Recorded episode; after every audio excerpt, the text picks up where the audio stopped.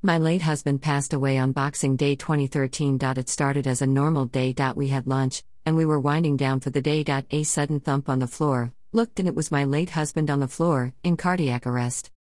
I held a first aid certificate for work for over 15 years, never used my CPR skills until then.